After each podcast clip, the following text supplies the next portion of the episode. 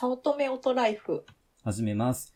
今日は、えっと、元 SE の仕事術系の漫画を描いている漫画家のゾエさんにお越しいただいています。はい。よろしくお願いします。簡単に自己紹介をお願いします。はい。元システムエンジニアで、えっと、会社員として約8年間ぐらい働いてたんですけど、えー今は個人事業主みたいな感じで、あの、仕事術、タスク管理だったり、ちょっと IT 小技みたいな、あの、漫画を、漫画でわかる系の漫画を書いています。電子書籍を書いています。ゾエと申します。はい、よろしくお願いします。えっと、まあ、なんか、僕がこう、ゾエさんが喋っているポッドキャストで、キーボードっていう風に単語があったので、こう、キュピーンと来た僕が聞いてみたわけですよ。そしたらまあ、あ、やっぱり HHKB のことをなんか気になってるって言っとるじゃんと思って、予想当たったと思って、僕がとつった感じですね。はい。やっぱり気になっちゃって、私自身キーボードってそんなにこだわりがなくって、あのデスクトップパソコン買ってきた時についてきたものを使ってるっていう感じだったんですけど、まあちょっと自宅で仕事をする時間が長くなってきて、ちょっとこだわってみてもいいかな、どうしようかなって思ってるところなんですよね。なるほどな。確かにテレワーク需要が高まったっていうところで、HHKB 売れてるらしいんですよ。そうなんです。あ、でも私もツイッターで、あの別のフォロワーさんが HHKB 買ったってこうツイートされてるエンジニアさんの方が、今年時でも2名とかね、見かけて、ああ、この方が買ってるなら、うーん、どうしよう、デビューするどうしよう、みたいな考えましたね。なるほどな。まあ、シャープ HHKB ってハッシュタグも僕はいつも覗いとるんですけど、まあ最近やっぱり、あ、買ったっていう報告が多いなっていうふうに思ってるところで、で、ただなんか、ゾエさんの環境とか、多分こう、どういうデバイスを使ってるとかも含めて、多分いろいろ総合的に判断した方がいいと思うので、まあなんかその辺も、こう、お伺いできたらなと思ってます。と、それから、えっと、ツイッター上で写真を拝見したんですけど、もうすでに、多分プロフェッショナルの JP 日本語配列モデルかなを借りられてるようで、まずそのあたりから聞いてみたいなと思うんですけど、使ってみていかがですか？えっと、意外と音がします。初めて使ってみたんですけど、まあ、あのー押し心地はとてもいいですね。なんか、小気味良い感じと言いますか、ずっと押していたくなる感じ。なんかね、連打したくなるんですよね。連打しないですけど、文字打ってて。そうで、まあ、あの、押した感じは気持ちいい感じなんですけど、古いタイプのせいか、意外とキーボードをした時の音が気になってしまって、ただ、最新版とかだと静かなやつも出てるんですよね。えっと、多分、プロフェッショナルの JP なので、タイプ S じゃないんですよね。なので、静音化タイプではないので、ちょっとうるさい印象が僕も使ってて、やっぱりこう、うるさいなって思うところはありましたね。特に、なんか、スペースキーとかエンターキーとかすっげえカチャカチャいません？ああ、言います。そう、多分それが、押し心地は素晴らしいんですよ。静電容量無接点方式なので。ただタイプ S じゃないっていうところがちょっと引っかかるなっていうところが一つと、あとは、やっぱり Bluetooth 機能って欲しかったりします？そこがすごく悩んでいるところでもあるんですけど、基本的にキーボードは有線が安定するので好きではあるんですけれど、私絵を描くときに iPad Pro を使ってまして、iPad Pro、まあ iPad Pro なら有線でもね、つなげられるんですけど、Bluetooth の方が便利かな、どうしようかな、そこもあの悩んでるポイントではあります。なるほど。まあ、ぶっちゃけ正解から言うと、もう、ハイブリッドタイプ S 言っときましょう。ハイブリッドタイプ S。えっと、一番上の最上位グレードモデルで3万5、6千するんですけど、まあ、Bluetooth の接続も4台切り替えることができて、で、なおかつ有線もいけるんですよ。なので、5台切り替えができるんですよ。ほう。あ、え、Bluetooth とは別に USB。ほう。で、まあ、プロフェッショナルの日本語配列モデルは、えっと、多分ハブがついてると思うんですけど、そのハブがまあ残念ながらなくなっていて、USB-C の端子が1個ついてるような感じですね。そこから USB でパソコンなり何なりにつなぐっていう感じです。おー、あ、でもあと1点気になっている点があって、私、点キーはある方が好きなんですよね。お、それは、ポッドキャストでも言ってましたね。え、点キーどういう時に使います？えー、っと、今、Windows パソコンも iPad Pro 使ってるって言いましたけど、Windows パソコンも使ってまして、Windows パソコンの、あの、起動した後とか、ログインするとき、ピンコードみたいなものを入力するようになってて、Windows 10では。その時にチャーっとこう、点キーで、片手で入力するのに使っているのと、私、Excel 版のタスク管理ツール、タスクシュート2ってやつを使ってるんですけど、あの時時刻、基本的には、あの、現在時刻を入力するんですけど、私結構ちょっとめんどくさいことをしていて、iPhone のタスクマの内容を Excel のタスクシュート2に転記するとかいうこともしたりするので、その時に時刻を打つ時に転記使いますね。なかなか、なかなか変態チックですね。タスクシュートクラウドにこうした方が幸せになれるんじゃないかってこう聞いてる自分としては思うんですけど、多分エクセル独自のなんか挙動の方がこう良かったりするんでしょうね、きっと。私、スタンドアローンで動くソフトが好きなので、あの、インターネットがなくても動くものが好きなんですよね。そうなんですよね。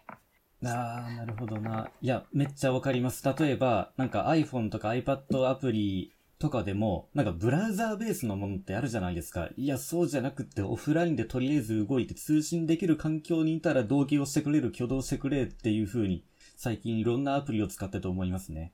そうなんですよ。アプリ化するなら、オフラインで動くようにしてほしい。個人的には必須級ですけどね。めっちゃわかります。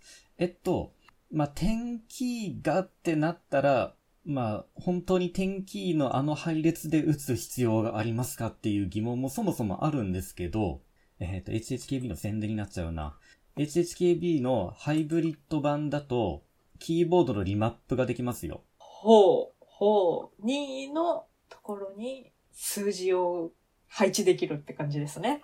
そう。で、えっと、専用のユーティリティでファームウェアとかをこう書き換えるように設定ファイルをいじるんですけど、そうすると、そのファームウェアが書き換わった状態だと iPad でも同じそのリマップした状態で打てるんですよ。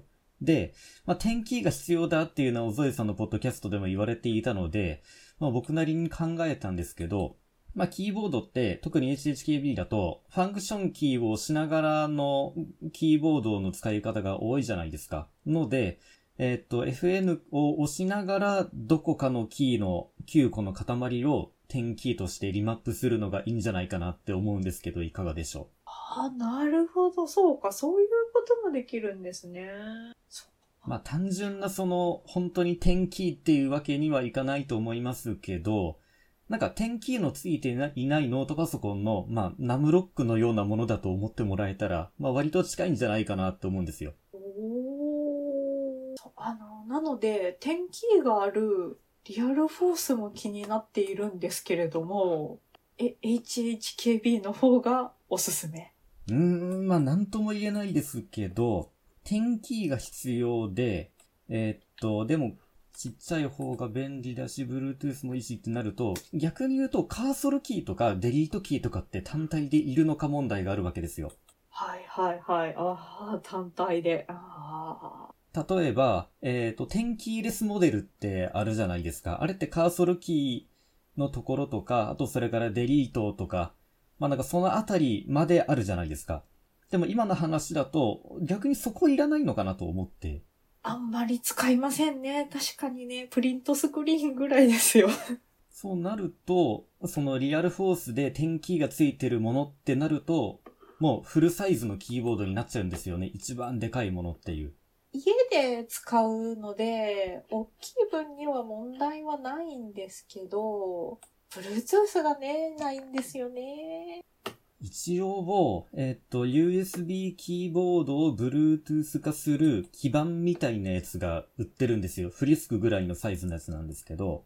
でもそれをつけてまで配線ごちゃごちゃ、まあ、結局キーボードリアルフォースは有線なので、そこからそのアダプターに返してってなると、ちょっとごちゃごちゃするんじゃないかなっていう感じはしますね。そうですね。ここまでするかと言われたらそこまではいいかなって感じですね。ですよね。まあ、あとは、まあ、その机の広さに余裕が、まあ、あるとしてもですよ。あの、マウスが遠くなると思うんですよね。ああ、だいたいキーボードの手前にいますね、マウスは。あ、手前？手前か。え、ちなみにゾエさんって、そのポインティングデバイスって言っていいんですか？何使ってます？マウスです？トラックボールです？それともトラックパッドです？マウスです。なるほど。マウスです。マウスがキーボードの前。へえ。え、打つとき邪魔になりません？場所があんまりないので、打つときは右端に寄せて打ってますね。まあでもあの、点キーがあるので、点キーの前あたりに大体いますね。あ、そういうことか。あー、なるほどな。え、じゃあ、まあ、点キーさえ、えっと、その FN との同時押しのところに移植できさえすれば、なんかそのあたりが、スッキリしそうですね。確かに。あ、あとそれから、そう、一個気になっていたのが、その点キーが必要だっていう話があったと思うんですけど、iPad にも点キーっていります？iPad に点キーはいりません。おっと。あ、それじゃあ、なんか点キーは点キーで、USB の別の点キーを買えばいいのではって今ちょっと思いました。そう、それはありです。それも考えました。だんだん HHKB の道の方になんか誘導できていそうな感じがしますね。いや、僕も、えっと、学校で成績処理とかするときには、別で点キー繋いでんですよ。そう、どうされてるのかなと思ってました。学校は点キーいるんじゃと思っていて。うんと、成績処理の時には必要なんですけど、逆に言うとそれ以外の時はいらないんですよね。あ、そうなんですね。へえ。まあ、あと話が早いのが、ちゃんと数字の段を使いましょうっていうところだったりしますけど、一列目ですね。そう。まあ僕もたまに自信がなかったりしてるので、今僕が使ってる HHKB だと、えっ、と、数字の7のところと数字の0のところの色変えてますよ。ほう、それは分かりやすくするために。そう、なのでちょっと迷いそうだなと思った瞬間、チラッと見ることが稀にあるので、その時のための目印にしたりしますね。まあ、ただ刻印がない方がおしゃれなので、刻印なしのキートップにはしてますけど、自分一番上の列で押すとなると両手を使わなきゃいけないのが、いや、でもきっとこれも慣れなんでしょうね。今まで点キーあるキーボードで片手で数字を打ってきた慣れなんでしょうね。まあ、点キーがいらんとまでは言いませんけど、あっちにあっちのホームポジションがあってっていうのがあるので、まあでもなんか軽く数字を打つぐらいだったら、一段目でもいいんじゃないかとは僕は思いますし、でも本当は iPad で点キーがいらないなら、点キーは点キーで USB 点キーを買うのが正解に近いんじゃないかなって感じがしますよ。これは HHKB の流れになってきましたね。あとは、えっと、日本語配列にするのか、英語配列にするのかっていうところが結構重要だったりしますね。どう、どう違うんですかね？まあ、まず一番でかいのは、iPad に接続した時に配列に特に困ることなく使えるっていうところがあったりもしますけど、えっと、わかりやすい違いで言うと、英語配列は、まあ、エンターキーが一段分しかないですね。あー、なるほど。横長な感じ。まあそのあたりは後で画像なりを、まあ HHKB をサイトで見てもらうのが一番早いんですけど、エンターキーが短くて、まあでもその上にデリートとかバックスペースに相当するところがあるので、まあエンターの上はまあ文字を消すところだっていうのはそんな変わんないんですけど、なんだかな僕は英語配列が好きなので、ぜひ英語配列をとも思うんですけど、えっと何がいいかっていうと、イコールがそのまま打てたりします。あー、シフト押さないとダメですね。そう、日本語配列はシフトをしながらじゃないとイコールが打てないんですけど、なんか、イコールってめっちゃ打つじゃないですか。エクセルにしても、なんかプログラム書くにしても。そうですね。うん、それが単体で打てるっていうのがまず感動のポイントその1ですね。で、その2は、鍵括弧が横に並んでることですよ。あー、斜めですもんね。日本語配列はね。そうなんですよ。そこがちょっと気になるなっていうところで、えっ、と、英語配列で言うと、アルファベットの P の右側2個が、カッコカッコ閉じなんですよ。鍵カッコの。はいはいはい。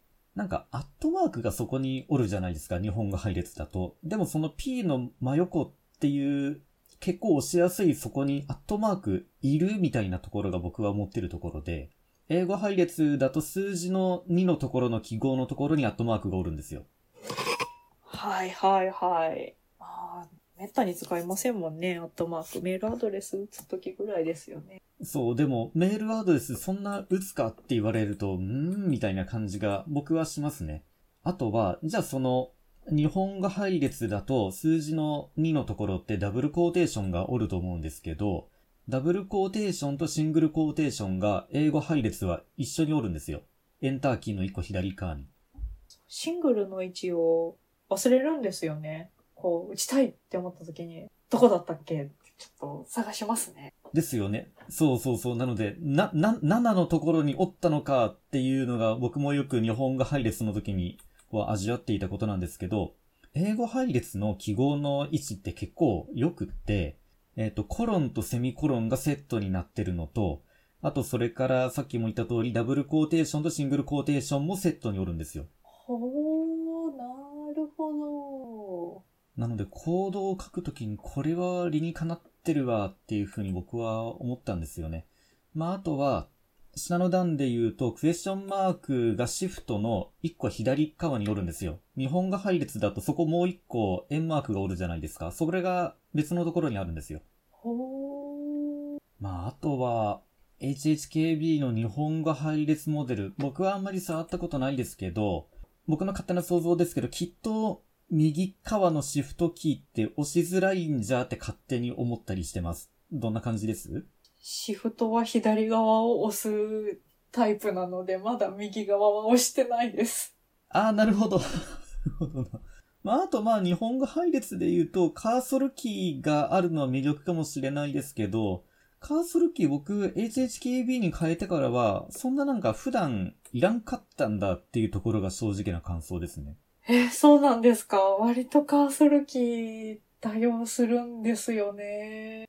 あ、まあ僕も使いますよ。使うんですけど、えっと、日本語配列モデルだと一番右下にはないと思うんですけど、HHKB の英語配列だと、一番右下に FN があるんですよ。で、FN を右の小指で押しながら届く範囲の十字のところにカーソルキーが割り当てられてるので、なんかカーソルキーがカーソルキーとして独立していなくてもいいなっていう意味だったりしますよ。ああ、そんなに押しにくくはないですね。な、慣れたら、きっと。そう、慣れですね。まあ、あとは、えっ、と、テトリスのような形じゃなくって、ダイヤモンドの形を、まあ、配列っていうか、そういう置き方をしているので、こっちの方が割と理にかなってるんじゃっていう風に思ったりしますね、カーソルキー。ああ、確かに。で、まあ、なんか、このあたりは慣れなんですよ。英語配列のキーボードを Windows OS で使ってもそんなに困ることはない。えっと、日本語配列のパソコンに英語配列をつなげても、日本語配列としか認識してくれないので、レジストリでいじるか、えっ、と、専用のなんかソフトがあるんですよ。英語配列をエミュレートする。それさえ起動していれば、うまく切り替えはできますよ。おー、そうなんですよね。Windows OS と iPad OS で、なんていうんかな、適した配列が違うんですよね。なので、どっちに合わせるか問題もあるんだよなとは思ってたんですけど。あー僕で言うと、もう、キーボードって HHKB しか家にはないので、なんかもう全部、例えば Windows を、えっと、自作で組んだ時には、JP 配列じゃなくって、まあ、JIS じゃなくって、US キーボードをまず選びますね。Windows 10のセットアップの時に。あー、セットアップの時に。で、例えばノートパソコンを買いますってなった時に、逆にもう僕は日本語配列のを買わないようにしてますね。MacBook 買う時には US 配列を選んだりとか、あと Windows だと海外版を買うか、もしくは ThinkPad 買った時に自分でキーボードユニットを交換するかとか、まあそういう風になっちゃいますね。全部英語配列に統一すると楽ですよ。まあただそうも言ってられないと思うので、えっ、と、英語配列のキーボードをつなげるときには専用のソフトをこう起動をして、で、その時に英語配列としてこう切り替えるっていうような工夫が必要ですけど、まあ慣れたらそんなどうってことないかなって感じがしてますね。僕学校のパソコンは JP 配列でしたけど、そのソフトを起動してる状態だったら普通に US 配列でつながるので、まあ、そんなに困ったことはないかなって感じがしますね。おー、そうなんですね。そっか、英語配列か。で、まあ、英語配列で言うと、えっと、iPad に HHKB をつないだ時のコマンドキーがあるじゃないですか。あそこが Windows ボタンになったりしますよ。なので、そんなになんか配列の違いで Windows と iPad とか Mac とかで困ったことが僕はなかったりしますね。あー、そうなんですね。まあ、あとは、かなとか無変換とか変換とかいるっていうところですけどね。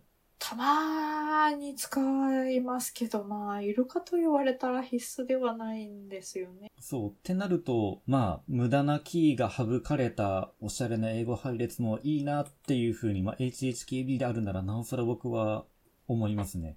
そうなんですね。いやー、日本語配列かな、どうしようかなって思ってたんですけど、そうか、英語配列もありですね。まあ、なんか調べれば調べるほど理にかなってるなってこう納得できるところが多いっていうのがまあ僕にとっては正直なところですね。むしろそれを見てから JP 配列、日本語配列に戻ると、なんでこんなところにこんなキーがあるんじゃいっていう風に思いますよ、よく。ほー。まあ、あとは、えっ、と、最初の頃の話に若干戻りますけど、ゾエさんが多分今お借りしているのは、初期の頃のプロフェッショナルの JP 配列なので、えっ、と、有線のタイプ S の方が随分静かになりますし、ハイブリッドタイプ S がまたさらに静かになったりとか、打ち心地がまた全然違うんですよ。え、そうなんですか？打ち心地も違う。うんと、スコスコする感じは似てるんですけど、タクタイル感がない、なくなりつつあるって言ったらいいんですかね。えっと、結構固めだと思うんですよ。押し始めのところが。GP 配列っていかがです？押し始めは硬いです。なんか、うーん、うん、硬いです。ちょっとこう、クッてこう、押し込み始めのところでちょっと力がいると思うんですけど、ハイブリッドタイプ S は、まあなんか PFU はそんな改良を施したわけじゃないっていう風には公式には言ってるんですけど、押し始めの力がほとんどいらないんですよ。へえ、押し始めの力がいらない。もっと軽く快適になったんですよ。で、それでいて静かで、もうエンターキーとかスペースキーを連打しても、その今持ってるプロフェッショナルモデルほど全然響かないですよ、音とか。ああ、そうなんですね。そう、静かな方がいいなとはね、思ってたので、これは嬉しいところです。まあ本当は実機が試せたらいいんですけど、今売ってるのは、どこだったかな？大阪まで多分行かないとないですよね。スーパークラシックの店舗には確か置いてあると思うので、逆に言うとそこにしかないと思うんですけど、そう、私、広島在住なので、広島には試せるところがないんですよね。多分ないですね。大阪までって遠いです？大阪は行かないですね。なるほど。あと気になってるのが、このハイブリッドタイプ S だと、Bluetooth と USB どっちもできるタイプで、ということは、USB 接続したまま、Bluetooth 接続で別の端末でもつ使えるんですか？あ、できますよ。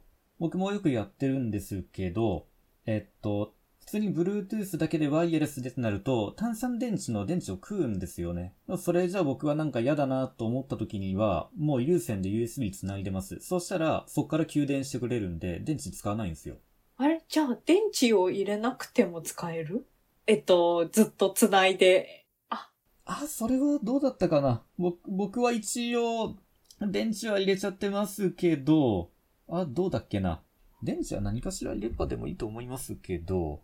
なるほど。でも、わざわざ、えー、Bluetooth 接続で使いたいときに、えー、USB 接続の有線のケーブルを抜かなくても良い。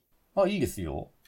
さあ、今、あ、今、えっと、電池抜いてみたんですけど、有線接続してればできますね。へえ。使えますよ。あ、使える使える。はあ、さすがに、あの、USB 接続は抜かないとダメかなって思ってました。いやいけるんですね。うん僕も電池を抜いたことこれまでなかったんですけど、意外と電池がなくても有線キーボード兼 Bluetooth いけそうな感じがしますね。へえ。電池は、あの、ちょっとでも軽くなるかなって思っただけなんですけど、まあ持ち歩かないんで、電池入れててもいいんですけど。ああ、なるほど。まあ、電池そんな重たいかな。まあ確かに電池があるっていうところ、うんまあ確かに重たいかもしれないですけど、うん僕はなんか、これを持ち運んでること自体そんなに重たいと感じなくなってしまった人間なので、なんかそこまで重さを気にしたことなかったですね。そうなんですね。私は多分、これは持ち運べないタイプなので。いや、まあ HHKB は馬の蔵なんですよ。公式でも言ってるんですけど、いつでもどこでも同じキーボードを持ち歩いてどこでも同じようにタイプできるのがインターフェースとしての理想なんですよね。あー、なるほどね。インターフェースの理想。パソコンを買い替えても HHKB を使い続ける限り使い心地は一緒のはずなんですよね。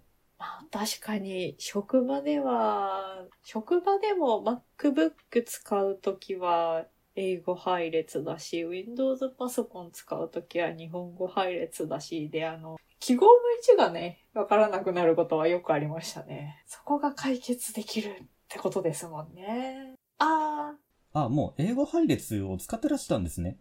あ、なんか英語配列てっきり知らないのかと思っていろいろ語っちゃってました。なんか申し訳ないです。そうか、知ってたんですね。ー、あーいやいや、あの、使ったことはありますけど、いつもあの記号はどこだっけ？ってあの手元を見ながら打っていた感じなので、ああ、まあ確かに、相互に行き来すると、大抵困ったりしますよね。そうなんですよね。やっぱりでもプログラミングは日本語配列の方が時間的には長かったので、これそれを英語配列でやると、なんか便利なんだなっていうことが知れてよかったです。ああ、なるほど。まあ、あとは、そうそう、えっ、と、鍵カッコもそうなんですけど、普通のカッコカッコ閉じも一個違うんですよ。あれって確か数字の段で言うと8番、9番のところにいると思うんですけど、日本語配列だと。でも英語配列だと9と0のところにおるんですよ。はいはい。ああ、でもそうか。ゾイさんの場合、右のシフトをそんなに使わないのならあんまり関係ないかもしれないんですけど、僕、カッコカッコ閉じをやるときには、右の小指でシフトを押しながら、カッコカッコ閉じまで人差し指中指伸ばしてたんですよ。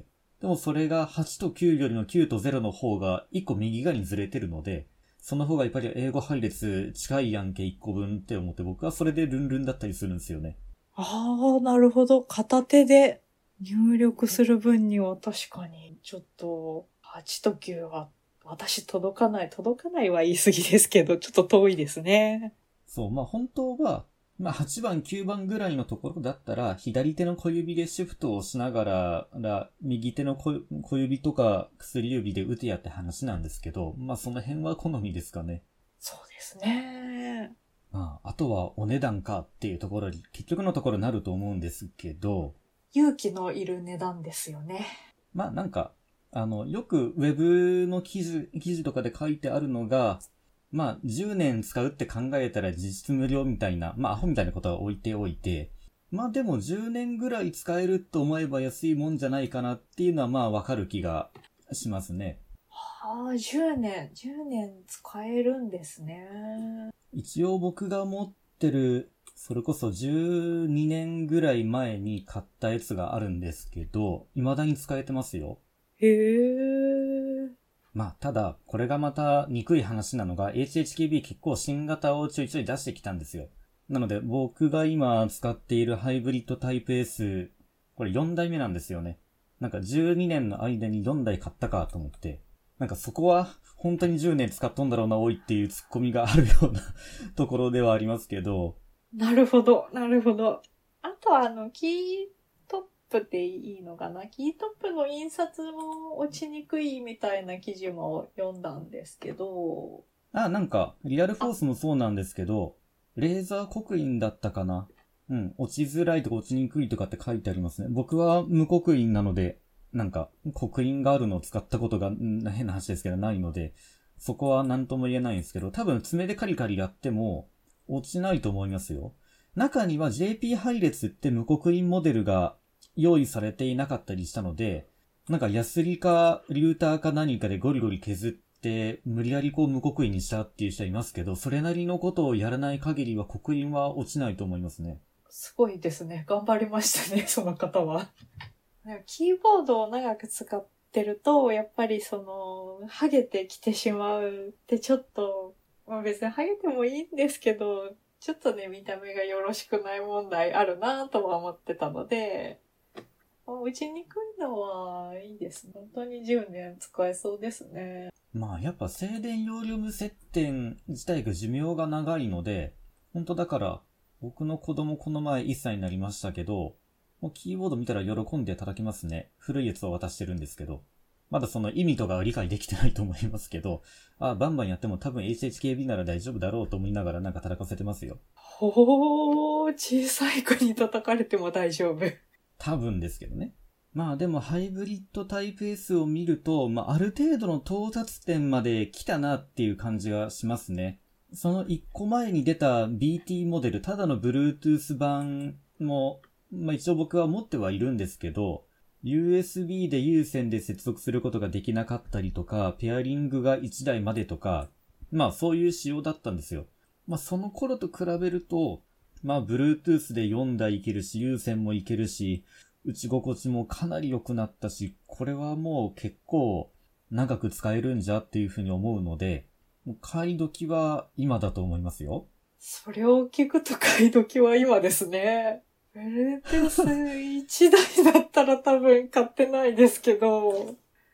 まあ、あとは、あの、HHKB って結構高い値段で手放せるんですよ。メルカリとか見てるとわかるかもしれないですけど、結構みんな定価に近い額で手放してるので、まあ、売れたかどうかわかんないですけど、多分それぐらいの値段でも、まあ、売れるんじゃないかなって思いますね。ので、まあなんか試しにこうなんか半年一年使ってみたけど、こう自分にはやっぱり合わなかったって思っても多分いい値段で売れると思いますよ。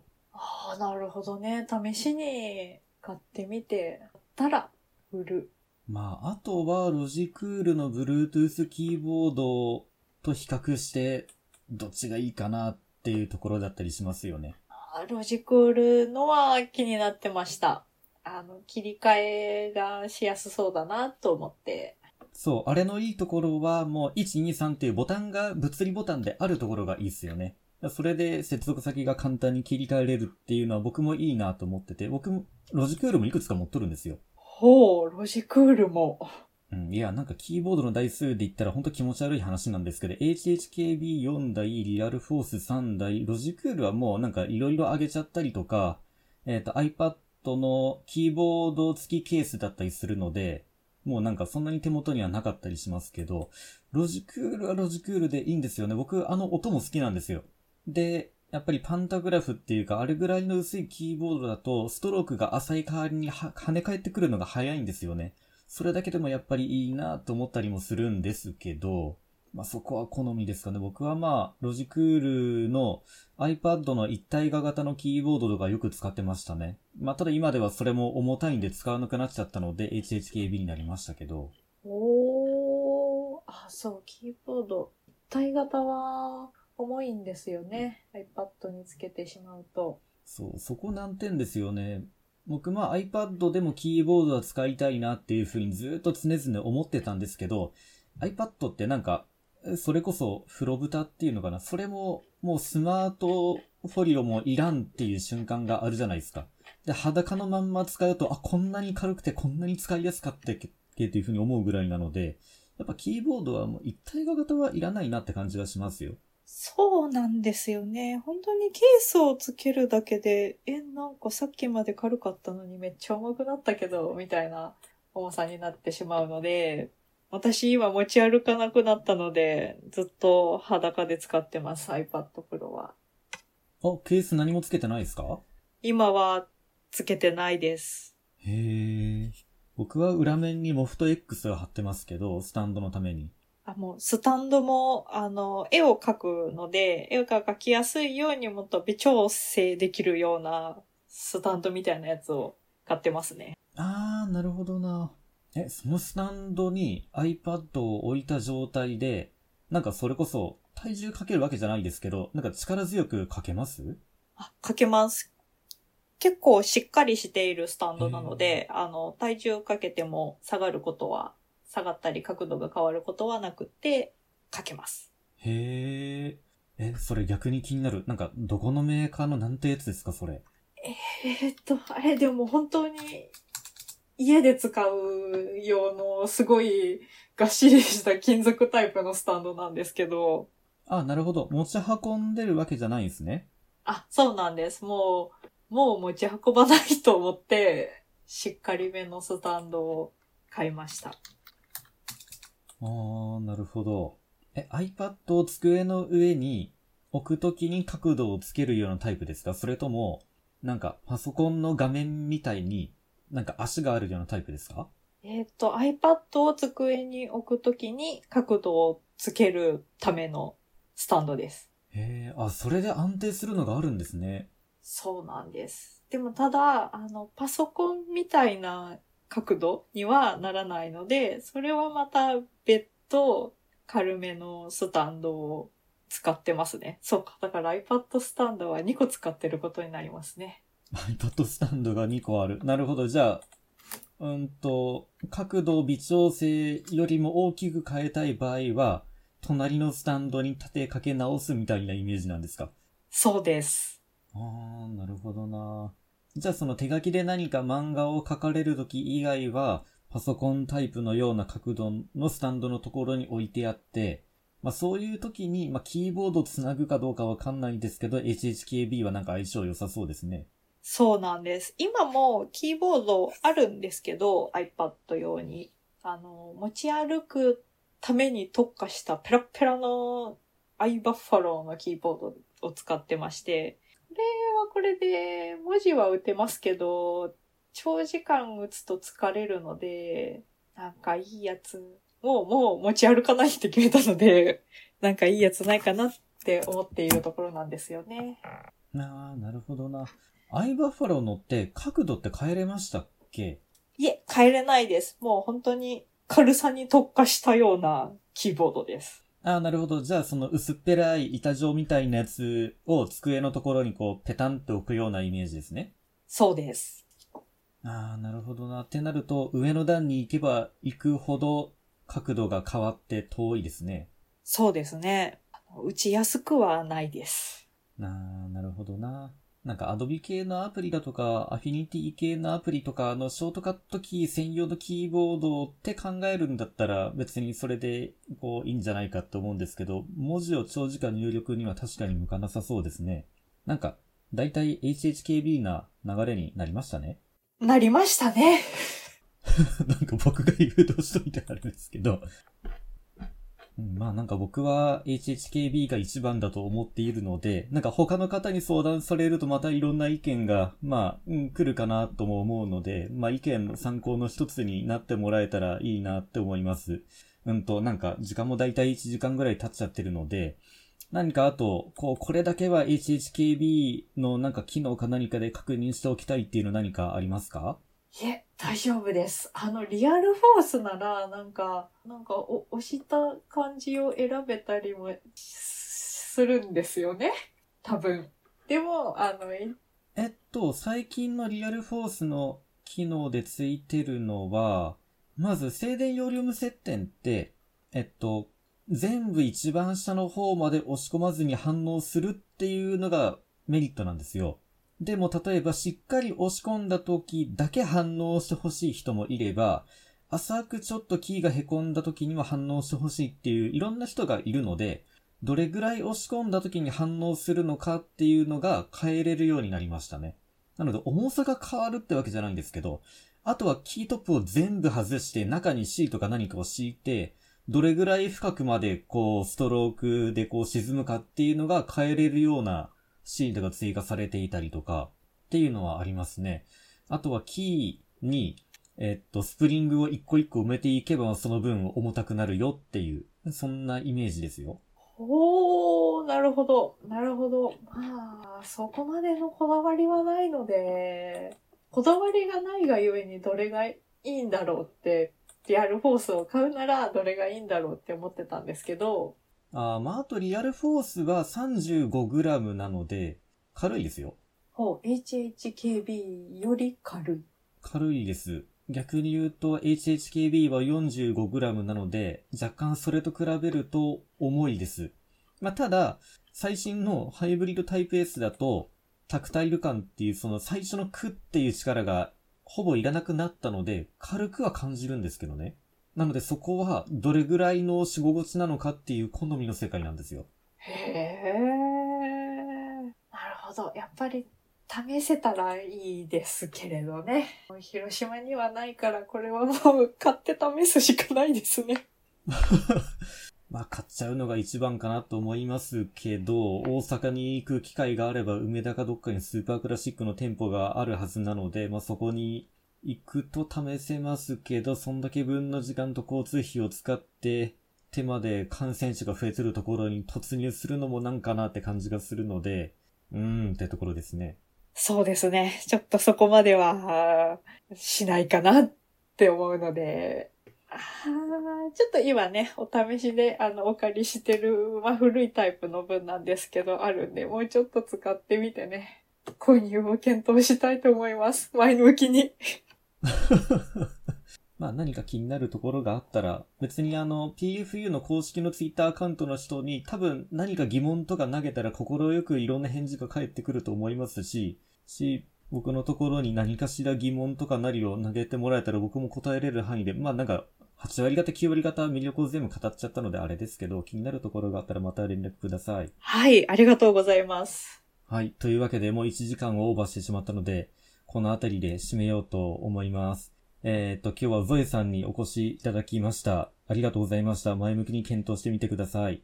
はい、ありがとうございます。前向きに考えます。